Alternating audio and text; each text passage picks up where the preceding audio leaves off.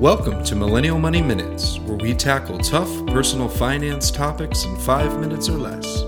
With your host, Grant from MillennialMoney.com and Matt from DistilledDollar.com. Hey everyone, today we're going to talk about how you can find your ideal balance between saving versus spending. So, how much do you save, Matt? Oh man, this quarter, uh, so it's, yeah, this quarter, a little over 60% this quarter. Wow. Uh, but that's that's been a breakout year for us. But yeah, I mean, just three years ago, we were living paycheck to paycheck. Um, and I still, we still definitely do enjoy, like, you know, we do an annual trip to Hawaii. We love to go out for dinner. So we do spend money. So, what are you saving that money for? 60%? That, that, that's a lot. Yeah, the way I view it is, you know, I'm trying to transition as quickly as possible from being an employee to being an investor. And so I need that money to go towards, you know, investments that are earning me money. Um, and so in my mind, you know, some might call it a savings rate. I like to think of it as an investment rate um, and trying to build capital. And it could be anything too, you know, like if, if, if I want to launch my own business, it's good to know I've got that cash ready to go, ready to be deployed for hiring an employee or designers or whatever it might be. Yeah, so, I think that's a, that's a really good point. Um, you know, you really have to save money to have money to make money on, right? And I think that's a, really important concept that, um, you know, the reason the rich get richer is because their money makes money, right? The value of compounding interest, all those topics that we'll cover in forthcoming podcasts. Um, me personally, I don't save 60%. Uh, my savings rate tends to fluctuate between about 20 and 30%. Um, uh, but with that being said, uh, you know, you seem to think of your savings rate as an investing uh, rate. I tend to think of my savings rate um, as both an investing rate as and as an experience rate.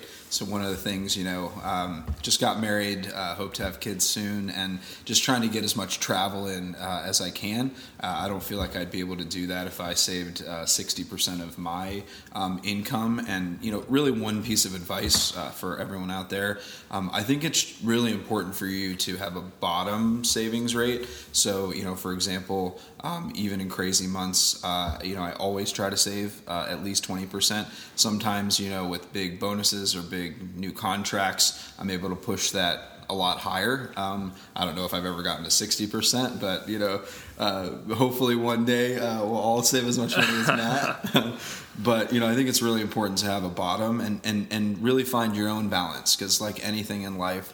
Um, it's about finding that balance, and you don't want to save so much money that you're missing out on uh, awesome life experiences, uh, but you don't want to spend too much money as well. Um, you know, we all know that creates a lot of guilt and doesn't help you plan for the future. So, um, you know, really encourage you to find find your own balance. Yeah, definitely start start anywhere you can. I mean, one percent might sound small, but that's the start. So that one percent is actually huge, right? If you're going from zero to one percent, that's the biggest change you'll ever see. So start small and, and build up from there. I mean, I, like I said, three years ago, I was living paycheck to paycheck, but you know, I started saving one percent, and then all of a sudden, you know, found out, you know, I can, oh, hey, I can find my rent for $100 less, whatever, you know, now it's 2%. So it's like all those little increments add up over time. So definitely start small and keep building from there. I think that's a really good point. I think it's a, a good a good one to end on. Um, you know, your saving spending balance can change over time, but a good rule of thumb is, you know, if every six months, uh, I think that if you can increase your savings rate by one percent, um, you're probably not going to feel that extra penny pinching. And then the idea is that saving one percent every six months uh, you know, in a few years, all of a sudden, you know, you've saved five or six more percent of your income, and just the lifetime value of that um, is is is incredibly high. Well, you know, I remember a post that you wrote, Matt, about just the value of saving one more percent today, what that's going to be worth in, in 20 years. Maybe you can talk a little bit about that. Yeah, I mean, I kind of built off uh, an old chart that Mr. Money Mustache posted a while back, but you know the numbers come down to it if you're saving 10% and you increase your savings rate to 11% that actually gets you to retirement two years earlier wow and so yeah it's 731 days right of extra time on your hands so that's just 1% that's the power of 1% so never underestimate that you know that one small tweak you can make in your budget so, best tip for today go in, start saving 1% more, whether that's in your 401k or your post tax income. Save 1%, you'll retire at least two years earlier. Thanks everyone for stopping by. We'll see you soon. Thanks for listening to Millennial Money Minutes. If you liked this podcast, please leave us a review on iTunes and subscribe. If you want us to cover a specific topic, use hashtag Millennial Money on Twitter or visit millennialmoneyminutes.com.